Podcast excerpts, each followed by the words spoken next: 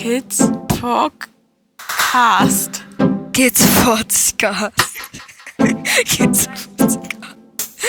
Kids Podcast. Kids Podcast. Kids Podcast. Kids Podcast. Kid Podcast. So.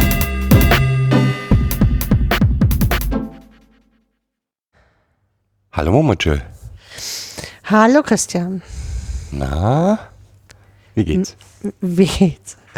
Du fragst heute nicht, wie geht's in Dänemark, weil ähm, ich glaube, es geht allen gerade nicht so gut. Mit diesem ganzen Corona-Wirrwarr, der jetzt gerade so entsteht. Ähm, das ist natürlich auch hier in Dänemark angekommen. Die Grenzen sind geschlossen, Schulen sind geschlossen. Ähm, was wir festgestellt haben, ist, ähm, dass in dem ganzen Wirrwarr der Blick fürs Kind verloren geht und damit auch nicht mehr die Ängste wahrgenommen werden können, die diese Kinder in dem Halbwissen, was sie so mitkriegen, was sie über Radio, Fernsehen, über TikTok, über, über die öffentlichen Medien einfach mitkriegen, über Netzwerke mitkriegen und das ganz deutlich da die Diskussion zwischen Eltern und Kindern fehlt.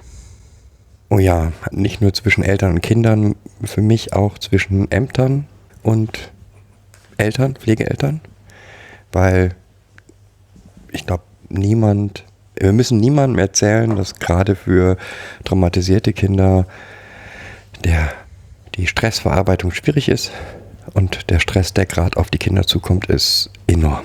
Mm, Durch diese Unsicherheit, die sie natürlich spüren, bei allen anderen auch. Das macht ja was mit ihrem Umgebungsumfeld auch. Und dadurch, dass diese Kinder so ganz feine Schwingungen haben, nehmen sie diese Verunsicherung bei den Erwachsenen wahr und wissen nicht, das einzuordnen, warum Erwachsene jetzt so verunsichert sind, kriegen aber auch diese Angst und Panik aus den, aus den Netzwerken mit und äh, werden dann nicht dementsprechend aufgefangen. Ja, insbesondere so soziale Netzwerke, die dann Pseudoinformationen weitergeben, wo dann ein Kind etwas für andere Kinder erzählt. Ich finde das im, Großen und Ganzen ja großartig. Ja, nur wenn es um Ruhe geht und um ruhige Informationen, das ist hier wirklich der Stand, dann sind diese Netzwerke vielleicht nicht geeignet. Genau, also um wir nennen das immer entschleunigen, ne? Genau, und das braucht es in dieser Zeit erst recht für die Kinder. Die Kinder haben äh, am Anfang freuen sie sich vielleicht über Ferien, aber sie haben dazu eine Million hunderttausend 68 Fragen, die im Endeffekt weder beantwortet werden noch gestellt werden oft. Das ist eigentlich so das Schwierige, dass sie sich aus ihren Netzwerken so selber so ein Halbwissen machen und dann halt schnell ja, verunsichert sind und in der Verunsicherung sich auch keine Hilfe suchen, um es zu klären. Ja. Genau. Also können wir nur sagen, sprecht mit euren Kindern. Informiert sie so gut wie ihr es könnt über das, was ist ein Virus und was kommt auf uns zu. Geht auch nicht darum, dass man den Kindern nicht sagen kann, ja, auch ich bin verunsichert. Es geht auch nochmal um die Betreuung. Muss man seine Kinder wirklich von anderen Leuten betreuen lassen in so einer, ich sag's mal, schweren Zeit, in so einer verunsichernden Zeit, die ja auch dann wieder bei Kindern Ängste auslöst. Können meine Eltern sich jetzt bei der Arbeit anstecken? Kommen die vielleicht krank nach Hause? Da auch wirklich mit den Arbeitgebern ins Gespräch zu gehen und zu sagen, dass man halt nochmal als Eltern auch ein doppeltes Risiko trägt, weil man natürlich als Eltern erstmal seine Erkrankung auch mit nach Hause nimmt und äh, dass man da auch nochmal gucken muss, Schwangere äh, werden auch anders behandelt. Warum sollte man in dieser Zeit, wo man im Endeffekt ja auch noch, ich sag mal, Brutpflege macht, so nicht auch an Eltern ein Stück weit anders stellen oder sie mehr zu Hause arbeiten lassen? Es geht ja gar nicht darum, dass Eltern nicht arbeiten wollen. Aber die Frage ist ja, müssen sie, müssen sie raus zum äh, zum, zur Arbeit oder können sie vielleicht Telearbeit irgendwie machen. Das sind so die Dinge, die uns, glaube ich, bewegen oder mich auch da bewegen. Auch ich arbeite gerne, aber ich setze, ja, wo will man seine Prioritäten gerade setzen, wenn man nicht weiß, ob man ja vielleicht auch wieder gesund nach Hause kommt.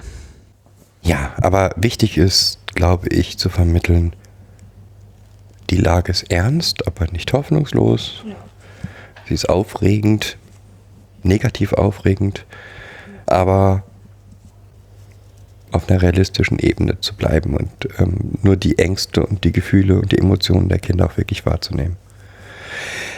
Ja, Ja, und vielleicht sich auch selber ähm, Pausen für seine Emotionen zu gönnen und zu sagen, ich muss jetzt hier vielleicht mal in den Wald oder eine halbe Stunde spazieren gehen für mich alleine, weil ich vielleicht auch nicht die Möglichkeit habe, jetzt meine Mutter oder meinen Vater oder Oma, Opa zu sehen und dann vielleicht für mich auch eine, eine, eine Phase brauche, wo ich selber mit mir erstmal ins Reine kommen muss dazu. Wie gehe ich damit um? Wie will ich ähm, den Kontakt halten? Wie will ich mich erkundigen? Wie gehe ich damit um, wenn wirklich jemand äh, von meinen ähm, Verwandten erkrankt?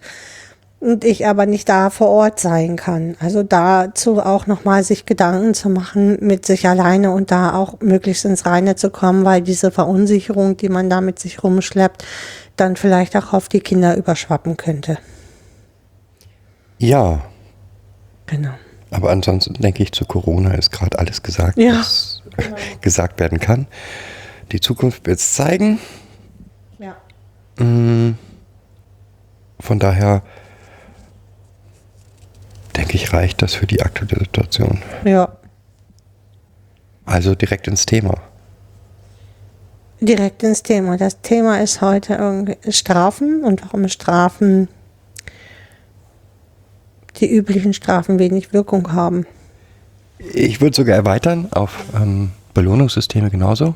Also weder Strafen noch Belohnungssysteme wirken. Die übliche Art und Weise, Belohnungssysteme zu machen, wirken unserer Erfahrung nach bei traumatisierten Kids. Nicht wirklich. Mhm. Im Gegenteil, es gibt äh, eigentlich wahnsinnig Stress, der nicht sein muss. Da werden Schleifen gelaufen, die üb- über sind, würde ich mal sagen. Ich bin sogar insgesamt der Meinung, dass Strafen nicht funktionieren, aber das ist eine andere Geschichte. Da kann ich es nicht. Bei traumatisierten Kids kann ich zumindest viel dazu sagen, warum das nicht funktioniert. Mhm, da fang noch mal an. Genau. Fangen wir erstmal damit an, wo kommen die Kinder her? Fast alle, also wenn man davon ausgeht, dass ein fremduntergebrachtes Kind traumatisiert ist, dann kann man davon ausgehen, dass sie aus Familiensystemen kommen, in dem Strafen, Bestrafungen aller Art und Weisen extrem, exzessiv, unvorhersehbar, erschreckend häufig vorgekommen sind. Und damit auch solche, sowas, was wir Täterintrojekte nennen. Das auch, aber jetzt erstmal die Kinder, die hier unsere Kinder, kann ich sagen, haben von Bestrafungen berichtet, die sind unvorstellbar. Von eine Woche kein Essen, Prügel, Einschließen. einschließen, also jetzt nicht, du gehst in dein Zimmer, sondern wirklich die Tür abschließen, ähm, das Kind alleine lassen, Anschreien ohne Ende bis in die höchsten Oktaven. vor allen Dingen extrem lang. So, jetzt setzen wir dem erstmal gegenüber die Bestrafung, die in einem normalen, Anführungsstrichen, Haushalt vorkommen. Die da wären. Zum Beispiel dieses, du gehst jetzt in dein Zimmer, aber du weißt natürlich, dass du jederzeit rauskommen darfst, Ja, wenn du was brauchst. heute Nachmittag darfst du nicht zum Tischtennis. Oder, ähm, Dein Gameboy kannst du mal eine Woche vergessen. ja, was noch? Was waren denn noch so übliche? Also Hausarrest in allen Varianten. Hast du, hast du das erlebt, Hausarrest? Also ich, Ich kann mich da gut, gut Ja. dran erinnern. Ja, Mhm, Ne? Ähm, genau, Hausarrest, Medienverbote. Medienverbote, genau. Äh, dein Comics zerrissen, äh, Comics weggepackt, Spielsachen ausgeräumt. Also so, ja, das Übliche halt, ne? Was diese- man, was man so aus Haushalten hört. so aus seiner Kindheit auch selber kennt. Genau. Und all diese Dinge, die selbst das Schrecklichste, was ich mir persönlich vorstellen kann, ist im Verhältnis zu dem, was die Kinder erlebt haben, blanker Hohn. Ja, mir fällt noch eins ein, was aber auch auf unsere Kinder betrifft. Oft, oft ist dieses nicht miteinander sprechen. Dieses ähm, äh, wir- Schweigen als Strafe. Da kommen wir gleich nochmal zu, weil das ist ja nochmal extrem. Aber was ich sagen will, all diese Strafen, die man sich, die in, in einem normalen Haushalt vorkommen, sind für die Kinder nicht relevant. Nee, die kennen noch viel Schlimmeres. Eben, die kennen viel, viel, viel, viel Schlimmeres. Das heißt, Das kann ich mal hier locker aussitzen. Das, was du mir hier als Strafe gibst, das kann ich mir, mit einer Backe kann ich das mal wegputzen hier. also wenn du jetzt mir zehn Minuten anbrüllst, was ich schon für extrem äh, unglaublich finde, ist das eben gewohnt, den ganzen Tag angebrüllt zu werden.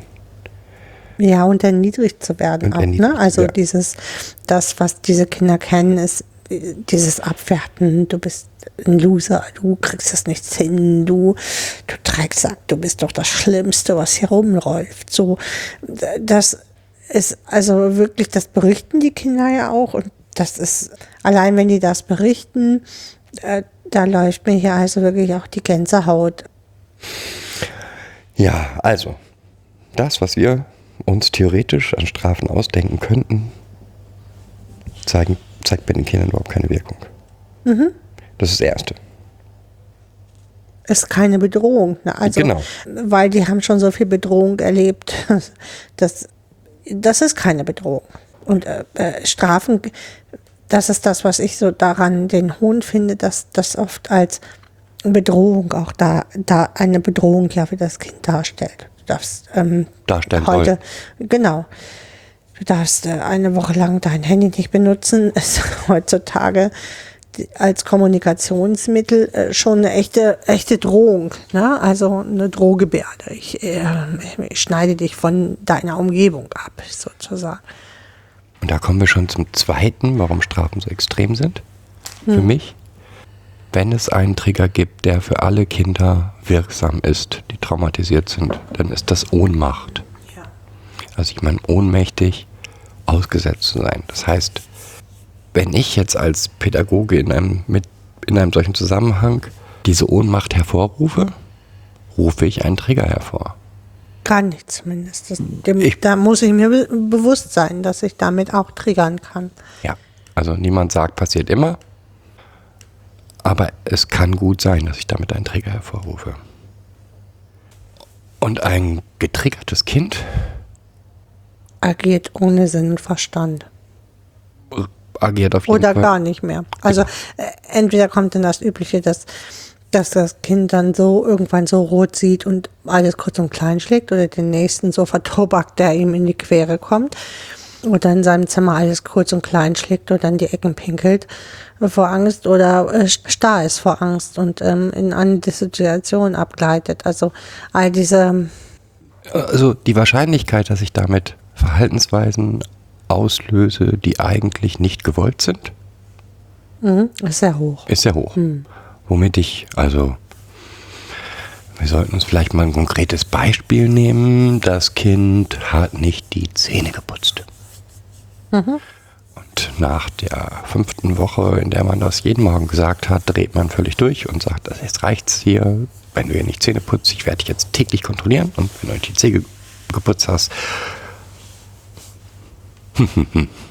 dann kriegst du Darfst du ein, äh, zwei Wochen nicht zum, was weiß ich, zum Sport. Ja, oder mit Freunden verabreden. so und das mache ich alles in einer sehr emotionsaufgeladenen Stimmung. mit dem Ergebnis, dass das Kind A nicht mehr zuhört, weil es ist, die Emotion ist viel zu viel. B eventuell dissoziiert, damit ich und ich damit wieder Verhaltensweisen hervorrufe, die nicht gewollt sind. Nicht mehr da sein provoziert ja auch bei Eltern dann ein, ein Verhalten, du hörst mir nie zu, äh, hör mir jetzt endlich zu und das Kind ist schon längst äh, irgendwo abgetaucht in sich, in, die, in den hintersten Winkel, in sich selbst verkrochen und hört eigentlich gar nichts mehr von dem, was ich sage und ich fordere das Kind aber aktiv auf, weiter zuzuhören. Mm, ja, Ja, also die hohe Emotion bedeutet eigentlich schon, dass es nicht mehr agieren kann. Und egal wie es jetzt reagiert, ob es mit Aggression reagiert, mit Wegtauchen agiert, ähm, es ist nicht mehr aktiv in diesem ganzen Zusammenhang da, sondern es, die, das Trauma reagiert eigentlich und nicht das Kind. Womit ich eventuell dann wieder ungewollte Situationen produziere, die dann wieder zu Strafen führen und das ein endloser Wisches Circle wird. wir uns aus, diesem, aus dieser Spirale nicht mehr rausfinden. Also damit hätten wir erstmal, was passiert, wenn ich denn so Strafe ausspreche. Was passiert denn noch? Wenn es etwas gibt, was allen traumatisierten Kindern gemein ist, dann ist es ihr schwaches oder nicht vorhandenes Selbstbild. Das heißt, Was ja oft aus den Tr- Täterintrojekten ähm, resultiert, also diese ständige Abwertung, die die Kinder erfahren haben durch ihr Elternhaus, führt dazu, dass sie auf sich selber natürlich auch nie stolz sein können, konnten, weil sie für alles ja immer schuld waren. Ja, und dieses Schuld hat sich äh, so in diese Kinder eingebrannt, dass sie sich, dass sie sich auch immer schuldig fühlen, von alleine schon. Da braucht man gar nichts dazu tun. Da braucht man nur mal schräg gucken und das Kind, und das hat gar nichts mit dem Kind zu tun. Wir haben das schon mal gesagt, dass jede Emotionsregung das Kind total verunsichert dann. Ja, also in einem selber, wenn man jetzt selber mal schräg guckt oder genervt ist oder schlecht drauf ist, das nimmt das Kind wahr und bezieht es sofort auf sich selber, dass es irgendeinen Fehler gemacht hat. Dabei muss es damit gar nichts zu tun haben.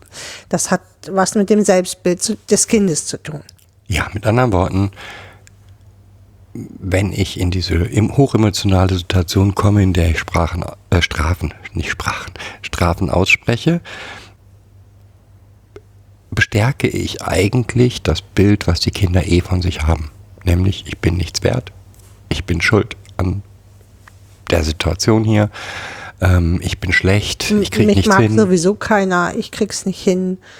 Egal was ich tue, ich krieg's einfach nicht hin. Das ist eine unendlich, ähm, ja, der, dieser Kreisel nach unten ist dann halt ohne Boden. Also es gibt dann kein Ende dafür. in jeder Erziehungsstelle, in jedem Heim, überall ähm, arbeiten alle Personen eigentlich, behaupte ich jetzt mal, auch daran, dass die Kinder Selbstwert kriegen.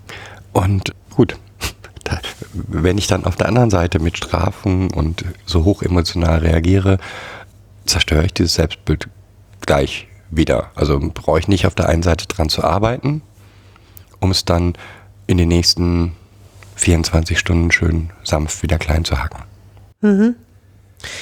Pädagogen nennen das gerne Konsequenzen. Alles muss seine Konsequenzen haben. Und allein dieses Wort Konsequenzen kriege ich, krieg ich selber schon Wut, merke ich gerade. Muss ich mich direkt gegen auflehnen, gegen die Konsequenzen. Ja, was haben wir hier noch? Das Verhalten, was diese Kinder zeigen, das, was dann eben zur Strafe führt, wie keine Zähne putzen, kann ja auch eigentlich ein Schutzverhalten sein. Also wir sagen, Zähneputzen ist total wichtig und haben auch unsere Begründung dafür, dass Zähneputzen wichtig ist. Und das ist auch ganz ist ja nachgewiesen, dass Zähneputzen wichtig ist. Also sind wir als Pädagogen ja auch gefordert, das einzuhalten. Genau. Aber für das Kind kann das ein direkter Trigger sein.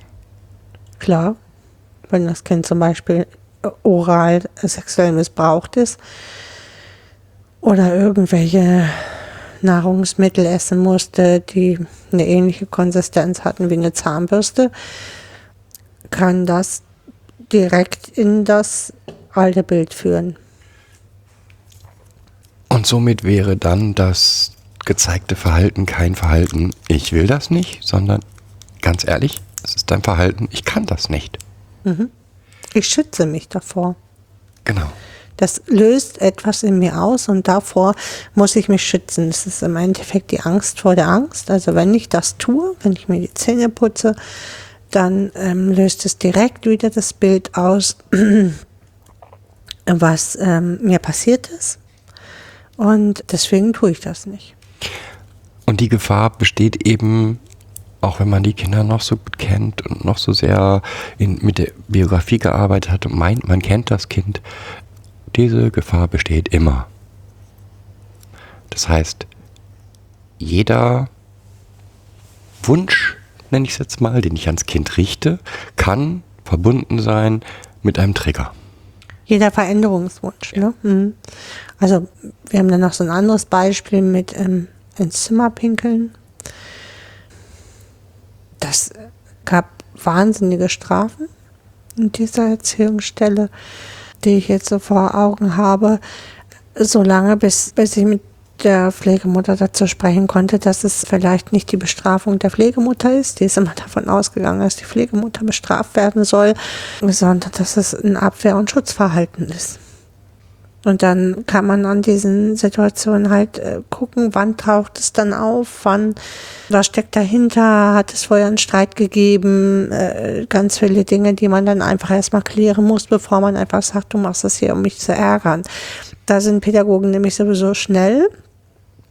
Das hat dann was mit der Übertragung zu tun, dass diese Wut des Kindes dann auch ganz schnell auf einen selber überspringt und man davon ausgeht, dass ja, dass das Kind das tut, um einen selber zu ärgern. Ja, also jetzt haben wir die Ohnmacht als Trigger, ein Trigger durch der direkt an dem gewünschten Verhalten hängt und das Zerstören des Selbstbildes. Und dann wäre da noch der Quälgeist. Kannst du den Quälgeist erklären? Nein? Okay. Was Ist du das auch- mal, das hast du ja so schön auch gelernt. Ähm, kannst du viel besser, vielleicht kann ich da einfach einhaken. Ist also mit der Quälgeist ist für mich mit das komplizierteste, was im Trauma oder ja im Trauma vorhanden ist. Fangen wir an nochmal mit den Täterintrojekten. Fast jeder Traumatisierte hört Stimmen oder hat Emotionen, die direkt mit dem Täter in Zusammenhang stehen. Das heißt, man hat früher gedacht, das wären Sätze, die der Täter demjenigen gesagt hat. Also sowas wie du bist scheiße, du bist schlecht, äh, was auch immer. Heute geht man davon aus, dass, es, dass das nicht unbedingt sein muss. Das müssen also Täter und Projekte sind nicht unbedingt Sachen, die der Täter wirklich gesagt hat. Das können sie sein. Können sie sein, mm, aber sie können auch die Emotionen widerspiegeln, der, der, äh, die bei dem Kind dann hängen geblieben ist. Also dieses Abwerten zum Beispiel oder das Zerstörerische, was das Kind da drin gesehen hat. Genau. Und diese Emotionen oder Stimmen, die die Kinder dann wahrnehmen, können dazu führen, dass sie diese kind, dass sie diesem Täter auch noch lange, nachdem sie keinen Kontakt mehr zu dem Täter haben, dessen Befehle befolgen. Das heißt, der Täter fordert sie ja eigentlich dazu auf, oder zumindest haben sie das Gefühl, äh, fordert der Täter sie dazu auf, böse zu sein, schlecht zu sein, böse Oder Geheimnisse zu haben. oder Geheimnisse zu haben. Genau. Das darfst du aber nicht der Mama sagen, weil dann hat die Mama dich nicht mehr lieb. Ist eins der liebsten Täterintrojekte. Mama hat mich dann nicht mehr lieb, wenn ich hier sage, dass ich was Böses mit dem Papa gemacht habe. Oder was Böses gemacht habe, was der Papa mir gesagt hat, dass ich das tun soll. Oder ins Hier und Jetzt übertragen. Mama hat mich dann nicht mehr lieb, wenn ich ihr sage, dass es mir gerade völlig schlecht geht. Das darf ich hier gar nicht sagen. Das geht die gar nichts an. Oder Muss ich sie vorschützen? Genau. Oder ich darf eigentlich, ich vertraue den, diesen Pädagogen, die sind zwar immer ganz nett, aber so richtig vertraue ich denen nicht. Und die haben mir heute gesagt, ich darf nicht das und das machen und jetzt zersteche ich mir ihre Reifen, ihre Autoreifen, weil das haben sie sich mal verdient. Oder ein Geschwisterkind wird massivst bestraft. Oder Tiere werden gequält. Man geht eigentlich heute davon aus, dass es eher so ein, also nicht ein direkte, im direkten Zusammenhang mit dem Täter steht, sondern mehr ähm, sowas wie das Stockholm-Syndrom sind. Also es ist eine Identifikation mit dem Bösen, was ihnen widerfahren ist, dem sie sich Kann auch eine Täteridentifikation sein. Ne? Genau, also Identifikation mit dem Täter, um sich zu schützen. Weil, nochmal, was Das haben sie gebraucht zum Überleben. Genau. Genau, Was und- bliebe diesen Kindern als übrig? Und die Das Kinder können. Wenden sie erstmal an weiter. Genau. Hm. Und den Kindern kann es noch so gut gehen im Hier und Jetzt. Dieses Gefühl, ich muss dem aber schon das geben, was er will, bleibt halt. Diese Kinder, mal unserer Erfahrung nach, können die Kinder das klar benennen. Das ist zwar für sie wahnsinnig anstrengend. Ja, jetzt über Jahre, ne? Ja, ja, das ist nicht, ja jetzt nicht schon. direkt Mhm. Anfang. Genau. Aber sie können das trotzdem aber klar benennen. Mhm. Das hat was von gehandelt sein, wie immer. Also nicht selber zu handeln, sondern das Gefühl zu bekommen, ich muss das jetzt tun. Und es gibt für die Kinder nur einen Weg daraus. Und der wäre. Nein sagen. Und das ist total schwer. Also im Prinzip, ja, ich weiß, du willst das jetzt, ich aber nicht. Du Quälgeist magst das jetzt gerade wollen, ich brauche das aber nicht. Das setzt natürlich eine extrem hohe Reflexionsfähigkeit ja, voraus. Kognition hervor, äh, voraus. Und die muss man mit dem Kind ja auch erstmal erarbeiten. Ne? Ja. So. Und wenn jetzt dieser Quälgeist zuschlägt und ich dann bestrafe, bestätigt den Quälgeist nur noch. Weil, ja, war ja klar, dass die doof sind zu mir. Hab ich dir vorher gesagt, dass die Dass voll man blöd sind. nicht vertrauen kann, habe Genau. ich dir ja immer gesagt. Und sagt der Quälgeist dann. Sagt der Das habe Quälgeist. ich dir ja immer gesagt. Ich hab dir, das, jetzt haben wir es wieder getestet und wir können denen nicht vertrauen. Das wird auch oft mit diesem, die testen aus in, von vielen Pädagogen. Ich sehe das nicht so, dass die wirklich austesten. Ich halte das nicht mehr für austesten, sondern ich halte das wirklich für der. Ich habe zwei Realitäten. Und die eine Realität ist die des Quälgeistes. Und eigentlich möchte ich ja gerne die zweite annehmen, die schöne annehmen, aber da ist noch die andere. Und Und wer sagt mir denn, dass die Bestand hat hier, wo ich so bin?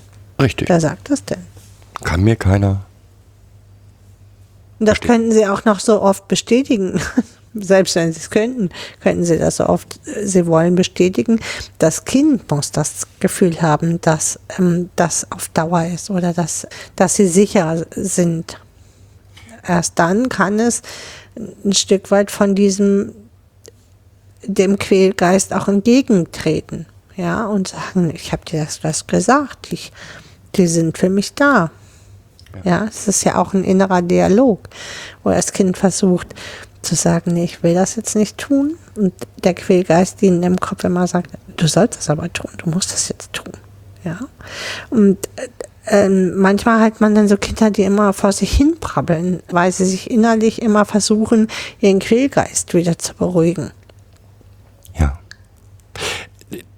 Natürlich, also sollte man bei Kindern so etwas beobachten, das ist dringendste Zeit für Therapie. Allerdringendste Zeit. Das ist nichts, was Kinder oder Pflegeeltern alleine bewerkstelligen können. Das ist ein das Zeichen für eine Traumatisierung. Aber selbst wenn dann diese Kinder in Therapie gehen, sollte man für sich klar haben, dieser Quälgeist spielt immer mit. Und macht mein Kind irgendetwas, was überhaupt nicht zu dem Kind so passt, kann es auch der Quälgeist sein. Oder eine Depression. Nächste Möglichkeit. Jetzt bist du dran. Ich? Wieso Okay. Depression? Es gibt Kinder, die suchen immer die Gefahren, wo alle Pädagogen immer sagen, ja, der kennt die Grenzen nicht. Also äh, der, der hat kein Gefühl für Gefahren und so. Es gibt, ja, das kann sein, das ist eine Möglichkeit, dass ähm, Kinder äh, nicht gelernt haben, was Gefahren sind und dafür auch kein Gefühl haben für die Gefahr. Nichtsdestotrotz sollte man dabei auch immer im Blick noch haben, dass die Gefahrensuche oder sich immer wieder in Gefahren bringen auch der Wunsch sein kann, dass man stirbt dass das Kind das aber nicht benennen kann und sich deswegen immer in Gefahren bringt und äh, eigentlich eine ganz tiefgreifende Depression hat. Ja, die sich halt darin äußert, dass das Kind sich in Gefahren bringt oder anfängt zu zündeln oder äh, oder oder oder. Da kann auch der Quälgeist mitspielen bei diesem Zündeln. Hier, wir fackeln die Bude hier jetzt mal ab. Aber es kann auch einfach nur sein, dass das Kind den Wunsch hat, nicht mehr zu leben. Ja. Aber dann funktionieren doch sicherlich Belohnungssysteme. Also sowas wie, wenn du das jetzt immer richtig machst, bekommst du jeden Tag. Also nach unserer Erfahrung fruchten die wenig. Ja, sage ich mal so.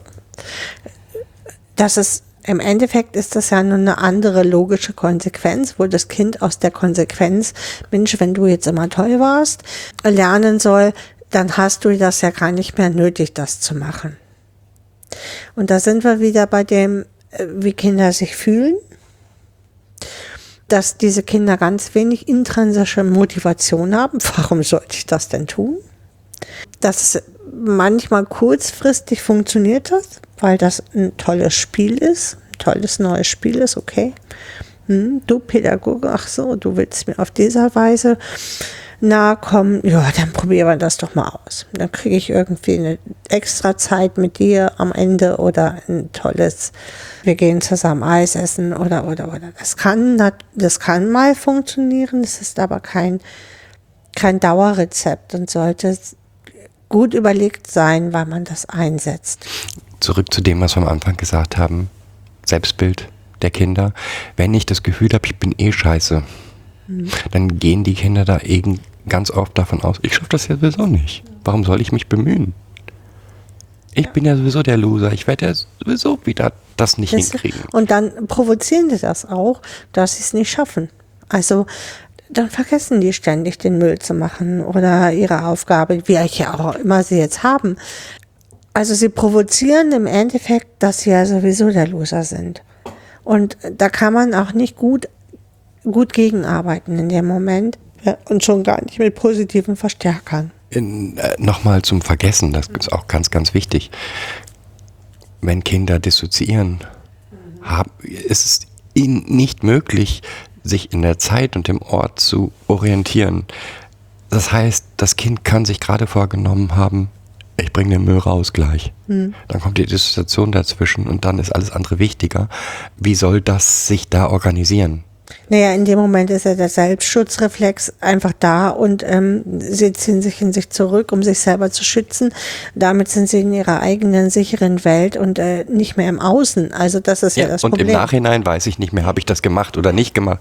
Ähm, unsere Kinder wissen teilweise nicht, wo sie, also äh, ein Kind versteckt irgendetwas, damit wir es nicht sehen. Mhm.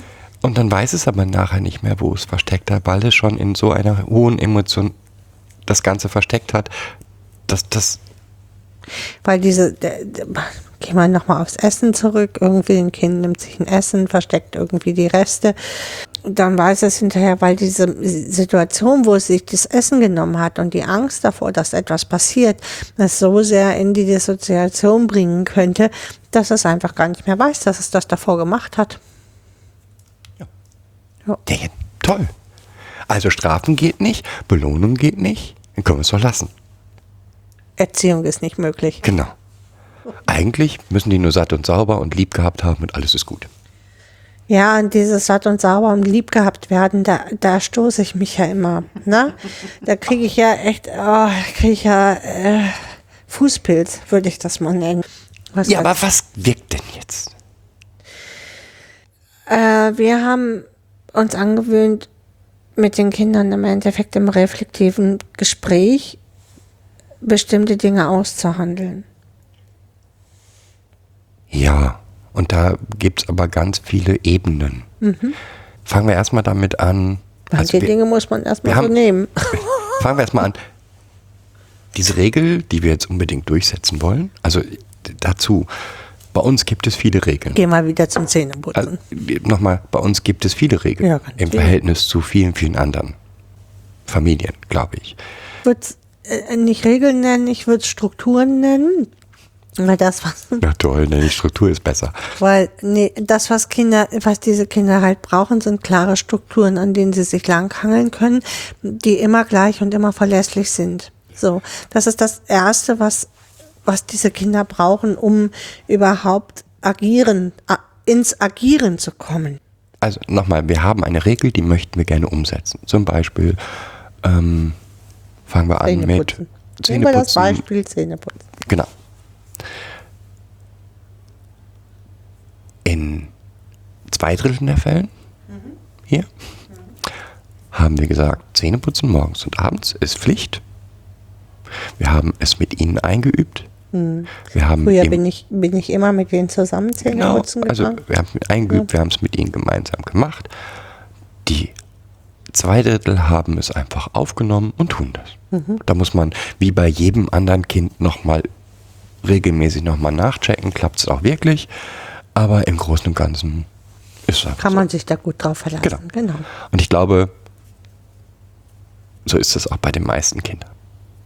So. Und der eine Drittel hat es nicht funktioniert. Warum? Ganz auch nicht. Genau. Und da ist dann das erstmal verstehen. Das kann's so nicht. Genau, da ist genau die Begründung, die wir vorhin schon mal erwähnt haben. Ähm, ja, und ähm, da werden noch so viele Fehler gemacht. Also dieses dann bei den Kindern nochmal nachputzen. Ne? Ähm, Pflegemutter putzt bei dem Kind nochmal nach, weil es halt nicht ordentlich war. Ist ein massiver Übergriff. Oder, und erst recht bei sexuell missbrauchten Kindern ist es ähm, ein absolutes No-Go, wo man das weiß. Und verdammt nochmal, selbst wenn ich es nicht weiß, ich weiß nicht, was dem Kind vorgefallen ist. Das heißt, das tue ich nicht. Auf Ich wahre Fall. Grenzen. Ja. Ich wahre die Grenzen des Kindes. Ich bin hier nicht die Allmacht und ich äh, über, über, ähm, bin hier nicht übergriffig dem Kind gegenüber, sondern ich wahre die Grenzen und versuche ähm, andere Methoden zu finden. Da gibt es das Einfärben. Fangen Ja. wir also nochmal an. Wir stellen fest, es funktioniert nicht. Natürlich fängt man dann nochmal, also bestimmte Sachen werden in Schleifen wiederholt, wieder nochmal gemeinsam gucken, sagen, wie wichtig das ist, klar machen, wie wichtig das ist und gemeinsam einüben. Funktioniert trotzdem nicht. Ja, und jetzt? Bestrafung, ist doch klar. Oder eine Liste. Und wenn man zehnmal die Zähne geputzt hat, gibt's Eis. Dann muss das doch funktionieren. Nein. Toll. Was hat denn geholfen? Wir haben die Zähne eingefärbt. Dann konnte, also über so Kautabletten, dann konnte das Kind selber gucken, wo es halt noch nachputzen muss. Das haben wir ne, teilweise einmal oder zweimal am Tag gemacht. Gerade bei Kindern, die, die einen sexuellen Missbrauch am Mund hatten, die brauchen ein anderes Mundgefühl. Da stimmt oft das Mundgefühl nicht. Da muss man vielleicht nochmal über die Ergotherapie ran und ähm, dann nochmal ergotherapeutisch nacharbeiten. Das Wichtigste war erstmal die Akzeptanz. Genau. Die Akzeptanz dessen, okay, da haben wir jetzt gemeinsam ein Problem. Nicht du hast ein Problem oder ich habe ein Problem. Wir gemeinsam haben ein Problem. Das ist wichtig. Wir müssen jetzt eine Lösung finden. Und die Lösung ist dann extrem individuell. Für den einen kann das heißen, der kriegt das mit dem Zähneputzen eigentlich hin, aber nicht wirklich. Für den anderen kann das heißen, das Zähneputzen geht gar nicht und ich brauche erstmal nur Kau Kaugummis, ähm, damit er wenigstens mal einen angenehmen Geruch im Mund hat. Also auch diese, diese, was weiß ich, Oral B oder so, diese Kaugummis, ähm, die, die Mund, äh, als Mundhygiene eingesetzt werden können, auch das kann erstmal eine Variante sein. Erstmal. Und dann schaut man gemeinsam, das ist dann das Thema, was man gemeinsam bearbeitet. Und das kann auf unterschiedlichste Art und Weise dann gemeinsam bearbeitet werden. Das kann spielerisch bearbeitet werden. Dass man erstmal die Angst vor dieser Zahnbürste nimmt. Vielleicht ist die Form der, einer Zahnbürste dann auch nicht das, das Ideale. Vielleicht kann man ja auch ähm, eine Handpuppe erstmal die Zähne putzen. Wie auch immer, man nimmt das Problem bitte ernst. Weil, wenn ein Kind sich strikt weigert, irgendetwas zu tun, tut es das nicht, um mich zu ärgern. Das habe ich nicht erlebt. Nein, das stimmt, das haben wir nie erlebt. Es gibt dafür immer ein, das ist das, was wir den guten Grund nennen. Es gibt dafür immer einen guten Grund, warum das Kind so handelt, wie es gerade handelt. Und das, das ist das, das haben wir schon mal gemacht. Und das ist immer, das ist auch das, was wir hier echt gebetsmühlenartig allen Leuten predigen. Es gibt einen guten Grund dafür. Und ich muss den Grund finden. Weil wenn ich den Grund gefunden habe, warum das Kind dieses, jenes nicht macht, so macht, wie es das macht, warum es jemanden haut, was auch immer dahinter steckt jetzt gerade. Es gibt einen Grund dafür, warum das Kind das tut. Und das kann ich nur mit dem Kind zusammen ergründen. Da werde ich vielleicht auf 999 Geschichten äh, äh, ähm, stoßen, weil das Kind natürlich sich für, dafür auch schon Ausreden zurechtgelegt hat oder dann erstmal die gelernt hat, über Ausreden ja zu funktionieren. Also ist die Ausrede jetzt erstmal wieder das, was oben aufliegt, ist ja ein Problem, was das Kind hat. Also schiebt es alte Verhaltensweisen wieder hervor und bringt eine Ausrede. Aber ich komme, ich komme dabei an das Kind irgendwann und an das Grundproblem. Ich musste äh, dementsprechend halt auch immer wieder mit dem Kind dran arbeiten. Das ist kein Thema von einem Tag. Du machst das jetzt und dann ist gut, funktioniert halt nicht. Okay.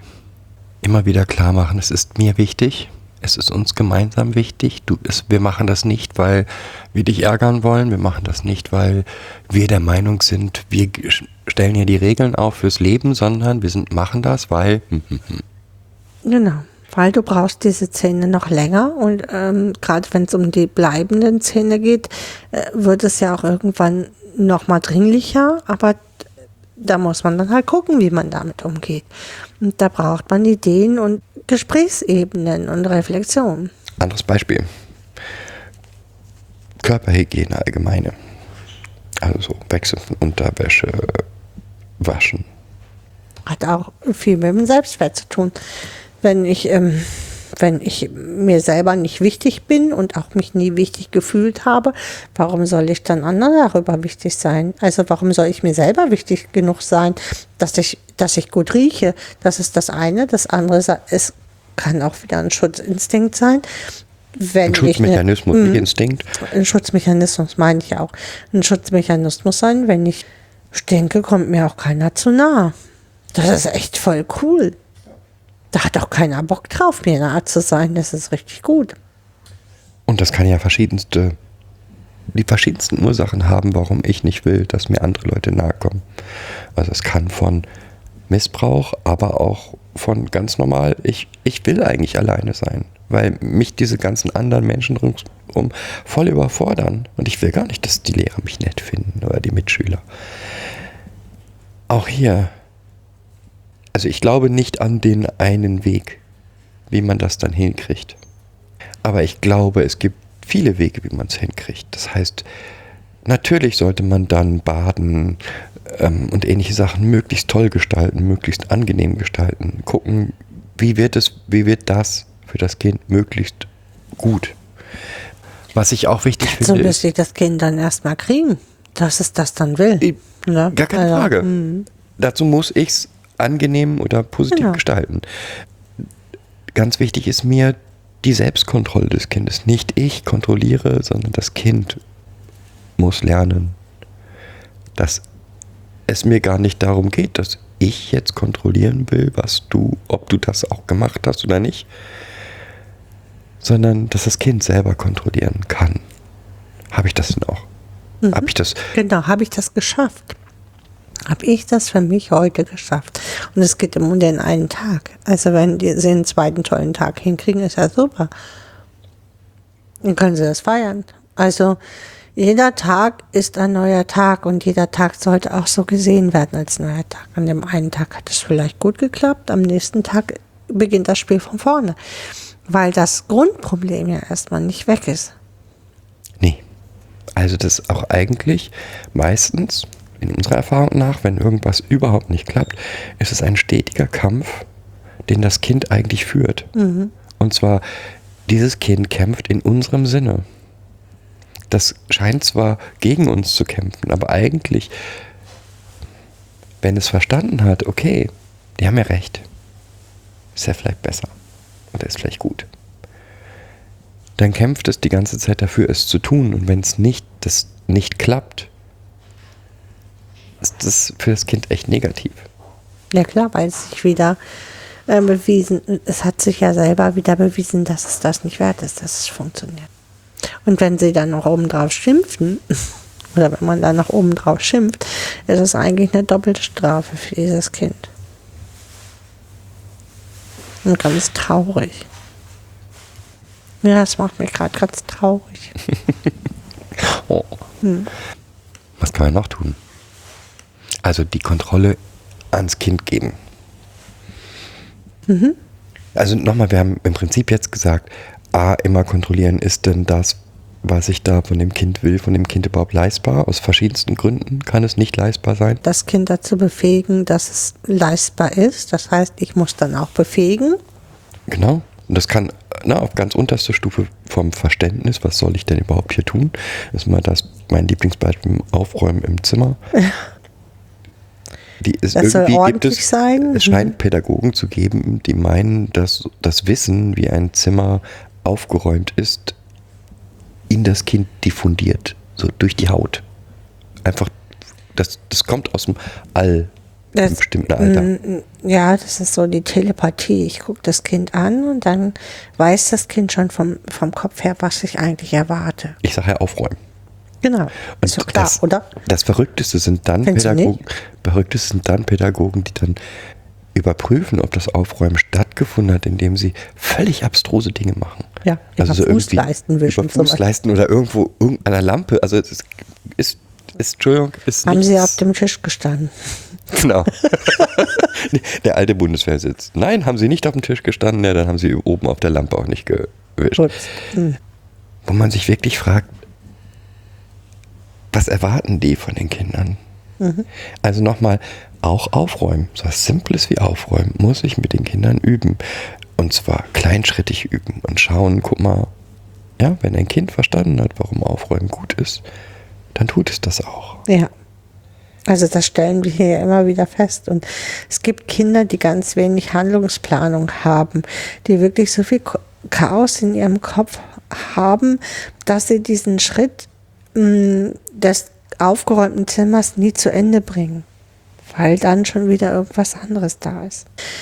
Das heißt aber nicht, dass das Kind kein aufgeräumtes Zimmer haben will, sondern es schafft einfach diesen Schritt nicht. Und den muss man dann vielleicht begleiten und sagen, hier, das ist immer Müll rausbringen. So, ne? Also, das hast du klasse gemacht, hier bis dahin ist super. Und mir fehlt jetzt aber noch das und das. Und das dann auch zu sagen, anstatt auszuflippen und zu sagen, ja, du hast dir nicht den Müll gemacht. Also auch das Loben, dieses, Mann, bis dahin ist ja echt klasse. So, und jetzt fehlt, damit es richtig super klasse ist, fehlt noch der, das und das. Und das auch ganz nett zu sagen. Also man muss es ja nicht, Äh, abgesehen davon, dass es auch meiner Erfahrung nach ähm, nochmal jedes Kind ist anders, aber es gibt Kinder, die mit dem Zimmer auch deutlich zeigen, wie es gerade in ihnen aussieht. Und wenn ich gerade selber innen drin in mir völlig chaotisch bin, dann brauche ich auch vielleicht kein ordentliches Zimmer. dann brauche ich Chaotik um mich herum. Genau. Und Pädagogen sind ja dann immer so, wenn die Kinder schon so viel Chaos im Kopf haben, dann soll es wenigstens außen drin, außenrum ordentlich sein, damit das Kind auch innerlich mehr Ordnung hat. Das funktioniert nicht. Doch, kann, kann funktionieren. Also äh, nochmal, wenn ich, wenn ich jetzt dem Kind dabei helfe, diese Ordnung außenrum zu machen, kann es dem Kind total helfen. Zwei Stunden. Das mag ja sein, aber das kann dem Kind zwei Stunden helfen. Aber bitte erwartet nicht von den Kindern, dass sie es in dieser Situation alleine schaffen. Auch ältere Kinder nicht. Oder länger anhaltend ist. Also, wie gesagt, zwei Stunden. Und dann lebt das Kind wieder in seinem Chaos. Also, das ist dann einfach so. Das gehört vielleicht dann auch noch zu diesem Kind. Okay. Hast du noch Ideen, wie man Regeln umsetzen kann? Doch, eine ganz, für, uns, für mich ganz wichtige ist, immer gemeinsam probieren. Also, eine Regel kann nur funktionieren, wenn beide Seiten verstanden haben, was, worum es überhaupt geht. Mhm. Wenn beide die gleiche Sprache sprechen. Genau. Und ganz oft glaube ich, dass Pädagogen eine ganz andere Sprache sprechen als das, was die Kinder darunter verstehen. Ja, weil Sprache so variabel ist, ne? Und so, das ist ja das, wo wir immer gesagt haben, alleine die Traurigkeit, also Pädagogen erwarten immer bestimmte Bilder, die leben in, Pädagogen leben, glaube ich, in bestimmten Bildern oder auch Erwachsene leben in bestimmten Bildern. Traurigkeit ist dunkel, Liebe ist rot und das muss für die Kinder überhaupt keine Wirklichkeit sein. Also äh, Kinder haben oft ganz andere Bilder von, von Traurigkeit oder von, von, vom Aufräumen. Also auch das Wort aufräumen oder essen oder heiß oder kalt, das kann alles, das ist ja so variabel. Und da muss ich schon eine Sprache sprechen lernen. Und das ist wirklich eine gemeinsame Sprache entwickeln. Da müssen äh, Pädagogen schon sich dann äh, auf das Kind einstellen und mit dem Kind zusammen eine Sprache entwickeln. Eine Idee ist auch immer noch zu sagen, was brauchst du denn von mir, damit ich dich dabei unterstützen kann, dass das klappen kann? Ja. Das ist, ähm, das ist nämlich der gemeinsame Weg und das ist immer eine Frage von uns, was brauchst du von mir dazu? Was kannst du geben? Auch klar zu machen, was, was brauchst du, äh, was kannst du geben und was brauchst du von mir, damit du bestimmte Dinge, die du jetzt noch nicht schaffst, erfü trotzdem erfüllen kannst. Mhm. Und da, da, kommen und auch da die Lösung der Kinder wirklich ernst nehmen. Ja. Weil ich glaube, dass, dass das Zweite ist, dass ganz oft Erwachsene ihre Wertmaßstäbe annehmen und meinen, die Vorschläge der Kinder hätten keine Relevanz. Also Beispiel, da fällt mir dieses Beispiel mit dem jungen Mann ein, was Martin erzählt hat, der nicht duschen gehen konnte. Mhm. Mit Weil, den Schallplatten. Ne? Genau. Also mhm. der Geschichte ist, dass ein junger Mann in einer Behinderteneinrichtung nicht duschen gehen konnte. Ein Riesenkampf entstanden ist immer, damit er duschen geht, bis die von außen eigentlich jemand eingebracht hat, hallo, der hat Angst darum, dass seine Schallplattensammlung, das Wichtigste, was er hat, nicht mehr da ist, wenn er aus der Dusche kommt. Weil er einen Diebstahl erlebt, also kann er nicht duschen gehen. Und die wasserfest verpackten Schallplatten waren die Lösung, damit das Kind, äh, damit der junge Mann duschen gehen konnte. Und ich glaube, solche Sachen passieren ganz oft, ja. In der, in der Kommunikation in, zwischen Pflegeeltern und Pflegekind oder Heim und Pflegekind, Heimerziehern und Pflegekind ganz, ganz, ganz oft, dass dein Kind signalisiert, ich brauche aber. Hm, hm, hm. Wie oft ist das, äh, das ist ja schon bei normalen Kindern äh, nicht einfach. Ja, also wir sprechen hier ja immer von stationär untergebrachten Kindern, die ja auch immer ihr Päckchen mitbringen. Und wie oft haben, ähm, hat man das erlebt, dass man mit seinem Kind, mit seinem eigenen Kind an, an, völlig aneinander vorbeigequatscht hat oder untereinander auch völlig aneinander vorbeigequatscht hat. Ja, also ein, ein Pullover aufhängen heißt für mich etwas anderes, als es für dich heißt. Es, in der, Im Endeffekt hängt er auf der Leine, aber jeder von uns hat eine andere Technik. Und wenn ich jetzt davon ausgehe, dass ähm, äh, der eine die Technik des anderen übernimmt und dann sauer darüber bin, weil ich, weil er die gleiche Technik nicht verwendet hat, dann habe ich, dann habe ich einfach ni- nicht die gleiche Sprache gesprochen. Das ist für mich so. Ja, oder auch, oder auch ein Kind sagt, ich will aber, ich brauche aber das und das oder ähm, ich kann nicht, weil, ja, dann nützt es nichts, wenn ich das weil, was das Kind mir vermittelt, nicht ernst nehme. Der, Ich brauche aber ein Eis jedes Mal. Kann ja auch eine, eine Antwort sein, dann, dann muss es halt erstmal eine Weile das Eis sein. Das muss ja nicht riesengroß sein, aber man kann es dann irgendwie verhandeln. Und diese, die Begründungen der Kinder können uns völlig abstrus erscheinen. Sie müssen es aber nicht sein, weil sind sie ja auch nicht, weil für die Kinder ja die Logik eine andere ist. Ja. Was haben wir noch nicht? Wie machen wir denn dann die Pädagogik hier bei uns? Gar nicht. Gar nicht. Wir machen gar keine Pädagogik. Nee. Google wird über, Die, die überfordert. leben hier einfach nur so. Hm? Ja. Gibt's keine Regeln. Jeder nimmt sich aus dem Kühlschrank, wenn er was essen will. Und Gemeinsame Mahlzeit. Nein. Sag äh, mal. Darum geht es. Ich glaube, dass ganz 80 Prozent aller Pädagogik ist, macht den Kindern vor, was ihr erwartet, lebt so, wie ihr es erwartet. Hab klare Strukturen. Manchmal müssen, muss man von diesen klaren Strukturen abweichen oder andere wie so Ausstülpungen finden. Ja, aber erstmal sowas ähm, wie gemeinsam essen, gemeinsam ähm, Ja. den Abend verbringen, aufeinander Rücksicht nehmen. Das sind alles Dinge, die die Kinder durch, das, durch Nachmachen, glaube ich, extrem Mhm, verinnerlichen. verinnerlichen und eben ganz viel reden.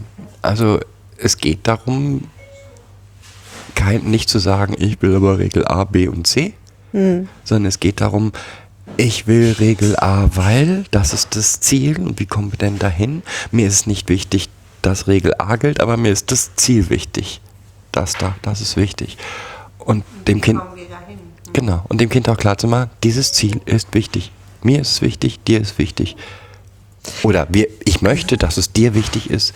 Und wenn ein Kind verstanden hat, warum es Ja, wir wenden, wir wenden, glaube ich, sehr viel Psychoedukation an in diesen Situationen, wo es dann halt nicht klappt. Oder wo ein Kind halt hier ausrastet, auch das haben wir ja mal. Ähm, und wo wir dann sagen, ja klar, also war ja auch voll blöd von mir, ne? Also jetzt ist der Quälgeist bei dir gewesen und äh, ich habe dir gesagt, du sollst es aber tun, ging ja gerade gar nicht. Also auch auch so Humor ne, anwenden, anzuwenden und zu sagen, ja, äh, ich war aber auch echt wieder voll blöd und bin da so richtig reingedappt in dein Fettnäpfchen. Ne? Also, ähm, und, und das dann auch psychoedukativ nochmal zu erklären, was denn eigentlich passiert ist.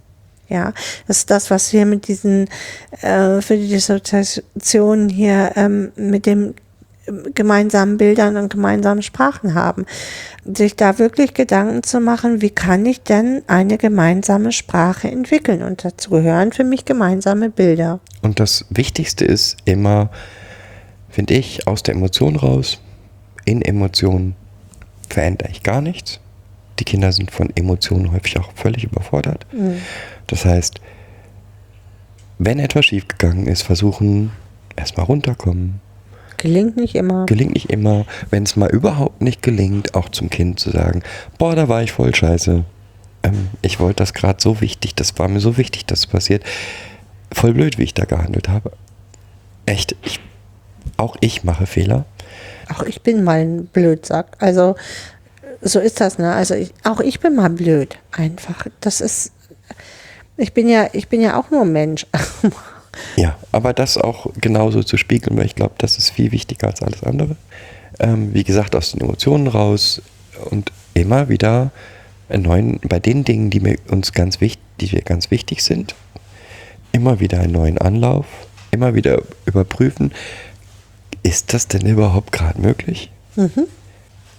Und wenn es nicht möglich ist, wie können wir dann einen Vorstep dazu hinkriegen, dass wir da hinkommen? Also die Evaluation, die wir hier immer machen, ist, ist das überhaupt gerade leistbar? Ähm, äh, Gehe ich gerade den richtigen Weg? Also auch ich kann ja als Pädagoge völlig falsch liegen. Äh, ich habe ja nicht die Weisheit mit Löffeln gefressen. Also ich habe hier tausend Methoden und Ideen und die sind alle vielleicht völlig, völlig verkehrt. Also dann muss ich auch dazu Mut und Lücke haben und zu sagen, okay, es ist jetzt völlig verkehrt, was ich gemacht habe. Und das kann ich auch dem Kind spiegeln. Mann, wir sind hier überhaupt nicht weitergekommen. Ich habe das, glaube ich, alles gerade verkehrt gemacht mit dir. Und Evaluat Evaluation? Evaluation, ja. Ganz wichtiges Thema. Wie immer ist der, ist der Weg zum Erfolg sehr steinig und sehr langsam. Umso wichtiger ist, dass ich ihn messe. Weil wenn ich ihn nicht messe, kann ich auch nicht kommunizieren. Guck mal, da, da, da, da, klappt schon super gut. Wenn das ist genau das, was glaube ich ganz oft schief läuft. Man hat ein hohes Ziel, ein sehr wichtiges Ziel und merkt gar nicht, dass man schon auf dem Weg ist, weil das Ziel so groß ist. Also nehmen wir jetzt an, ein Kind soll ähm, in die Schule gehen und es kann aus irgendwelchen Gründen, schafft es es nicht in die Schule zu gehen, also nicht den ganzen Tag in die Schule zu gehen, dann ist fünf Minuten länger als am Tag zuvor ein Erfolg und den muss sich festhalten, dass es ein Erfolg ist. Oder Schlafen ist auch so ein gutes Thema, da halt wirklich festzuhalten. Oh, guck mal, vor zwei Wochen hast du noch nur drei Stunden geschlafen, jetzt sind wir bei vier Stunden. Ja, und ähm, da auch äh, zu fragen, das Kind, was hat dir denn geholfen, dass, äh, dass, dass du jetzt vier Stunden schlafen kannst? Ja, und diese kleinen Erfolge feiern ist wichtig. Also erstmal sie wahrzunehmen, B, sie zu feiern. Dann wird das auch. Und Geduld haben. Und wenn es noch so schwer fällt. Geduld, Geduld, Geduld, Geduld, Geduld. Betest du gerade Mantra? Ja. Und nochmal, da ist für mich wichtig, nur wenn ich die kleinen Schritte, die kleinen Erfolge sehe und sie gemeinsam feiere, komme ich auf den, habe ich auch die Geduld überhaupt. Ich kann die nicht haben, wenn ich nur das große Ziel vor Augen, vor Augen habe. habe und die kleinen Zwischensteps und da auch wirklich vielleicht, ähm, ja, das als Fernziel zu sehen. Dieses, was weiß ich, ich will jetzt Zähne putzen, also ich gehe regelmäßig Zähne putzen, kann ja ein Fernziel sein, um sich zu überlegen, welche kleinen Zwischensteps da sind und diese kleinen Zwischensteps auch wirklich festzuhalten in der Dokumentation. Wir sind jetzt hier angelangt, der nächste Step wäre jetzt, er guckt sich die Zahnbürste an, sage ich jetzt mal so, ähm, und putzt dem Krokodil die Zäh Zäh Zähne mit seiner Zahnbürste. So. Und zeit, zeitgleich benutzt er das Kaugummi und spült sich regelmäßig danach nochmal den Mund aus oder was auch immer. Kleine Schritte, weil auch das, was wir häufig erwarten, viel zu große Ziele sind. Noch was? Noch ein Tipp? Nee, ich hab, glaube ich, keinen mehr. Du? Glaube ich auch also nochmal, ich glaube, dass wenn ein Kind verstanden hat, das sind meine Werte, die möchte ich. Ja, also das ist für mich das, was ich erreichen möchte. Der Quälgeist nicht aktiv ist, ich irgend sowas wie den Beginn einer Beziehung zum Kind habe, wird es versuchen, das zu erfüllen. Und wenn es das nicht kann, muss ich halt gucken, wie weit kommt es das Kind, das immer wegläuft. Ja, oder Anderes was Beispiel? hindert das Kind daran, dass es das kann? Genau. Ne, also, Be also- anderes Beispiel, das Kind, das wegläuft. Ähm, wenn ich es hinkriege, dass dieses Kind aber zwar wegläuft, aber um 22 Uhr zu Hause ist, jeden Abend, dann bitte feiert das. Dann ist das Ziel nicht, ja, aber du bist direkt nach der Schule da und du machst dieses und du machst jenes, sondern schaut hin, wie man dazu hinkommt, Schritt für Schritt. Das große Ziel nicht weglaufen, aber die kleinen Ziele müssen Schritt für Schritt und mit Geduld und Spucke immer wieder gemacht werden. Rückschläge sind Alltag. Ja. Aber ganz ehrlich, das ist bei einem ja auch nicht, bei einem, ei- bei einem selbst ja auch nicht anders, wenn ich mir vornehme, ähm, ich esse jetzt vier Wochen keine Schokolade. Ja, was schon ein großes Ziel für mich Vier wäre. Wochen. Vier Wochen, ja. Ähm, und ich habe einen Tag, da fresse ich mich durch sämtliche Kuchen und dann ist das, dann ist es so. Ja, dann ist das so. Dann gehört das zu diesem Prozess dazu. So. Ja, also Niederlagen auch mit Humor und mit, Mhm. mit ähm, also diese gesunde Fehlerkultur, die heißt für mich, sich bemühen ist wichtig, aber wenn es mal schief geht, ist halt schief gegangen. Und das macht nichts kaputt. Und Dann ist das so, ne? Ja. noch was? Nee. Also dieses, dieses, ich glaube, das ist auch ein, ein ähm, Rezept hier, die, dass wir sehr, sehr offen sind immer mit unseren eigenen Fehlern auch umzugehen und die Kinder daran lernen können, wir sind ja keine Obergötter hier. Die, der Glaube, man verliert die Autorität, wenn man sich bei seinem Das Kind entschuldigt hat. Mhm. ist der größte Schwachsinn, den es gibt. Ich verliere keine Autorität, wenn ich ich bin. Ich verliere, ich verliere Autorität, also wenn ich meine Autorität verliere, weil ich nicht ich bin, dann war es nicht meine Autorität, sondern war es die Autorität von einem Bild, was gar nicht existiert, die ich die ganze Zeit gedacht habe. Die müsste ich Die aufrechterhalten. möchte ich aufrechterhalten. Und ja, also ich glaube, dass tut mir leid, da war ich gerade voll scheiße, ist eins der, einer der wichtigsten Sätze in Die hier fallen, ne? Also die auch hier mal fallen, klar. Also auch ich, äh, wie gesagt, man selber ist ja auch nur Mensch und hat mal schlechte Laune und reagiert vielleicht über, wo man sonst normal reagieren würde. Und ähm, dann zu sagen, ey, wie gesagt, ich, also ich bin schon auch ein Trottel, ne? Also Eine Sache fehlt mir auch noch. Also wir haben gesagt, dass die Kinder keinen Selbstwert haben. Diesen Selbstwert den Kindern aber zu geben und zu sagen, ich glaube aber, dass das so ist, dass du das hinkriegst. Ich bin aber der Meinung, du schaffst das. Naja, über die Selbstwirksamkeit kannst du natürlich ganz viel Selbstwert wieder aufbauen, dadurch, dass Kinder sich selbst wirks wirksam erleben und auch fühlen dann. Ja, aber auch indem ich dem Kind klar mache, ich habe das vollste Vertrauen, dass wir dahin kommen, wo du, wir hinwollen. Ähm, und ich glaube, dass daran immer am meisten scheitert. Also in dem Moment, wo die Pädagogen sagen, ich glaube aber nicht, dass das klappt, dass das irgendwie klappen kann, dass das Kind wieder nach Hause kommt, dass was auch immer, dass auch wieder so ein vicious Circle ist. Es ist wieder nur die Bestätigung des schlechten Bildes, was das Kind selber von sich hat. Und ich muss genau das Gegenteil tun. Ich muss dieses Diese Kraft einfach dem Kind geben, dass es an sich selber glauben kann.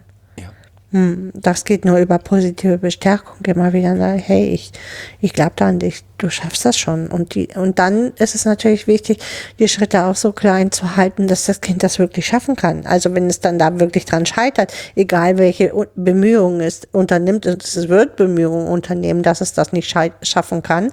Und je, je niedriger und kleiner ich die Steps da mache, desto ähm, sicherer kann das Kind diesen Hafen auch erreichen, weil es sieht, okay, das ist gar nicht so viel, was ich da leisten muss. Und das kann ich gut ausprobieren. Also da geht es ja auch um aus, kann ich das gut ausprobieren, wenn ich jetzt das Ziel habe, dein Zimmer muss immer so und so und so aussehen wie aus einer Modezeitschrift und weh, hier liegt einmal äh, eine Fetzen Papier oder ein bisschen Staub rum, äh, dann ist das Ziel halt so hoch gesteckt, dass das Kind es nie erreichen kann. Okay, haben wir alles? Ja, ich glaube, ich habe heute viel geflucht, also so mit Trottel und so. Ja, bist Ja. du auch. Also muss man ja auch. Man muss ja auch mal Trottel sagen, du Blödmann. Du blöd, du Trottel. Dickhead. Dickhead, hast du gerade gesagt? Aber wir müssen jetzt mehr dänische Schimpfwörter und ich, die kann ich mir einfach nicht merken. Roll, roll ho, ho oder so heißt Rollho? Ah ja, Arschloch. Rollho. Hm, roll ho. Ja, doch, eins kennen wir also doch. Ja. Schön würde sagen, also wenn ihr Fragen, Anregungen, Ideen zu diesem Thema habt, meldet euch über die bekannten Wege, also beispielsweise info at kidspot.de. Ähm, unter jeder Folge könnt ihr Kommentare machen. Wir sind auch über Twitter kids-pod erreichbar. Ja. Also meldet euch, bringt uns Ideen, bringt uns Kritik. Bringt Ähm. uns Themen, die ihr gerne besprochen haben möchtet, zu denen wir uns nochmal aufschwingen. Wir wünschen euch schöne Tage. Genießt es. Euch auch, genau. Einen schönen Abend noch. Und bis Oder, dann. oder morgen oder, Oder Mittag. morgen oder Je nachdem, irgendwie, wann ihr ja. hört.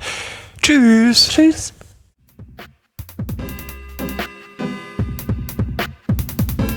Das war eine weitere Folge Kids Podcast.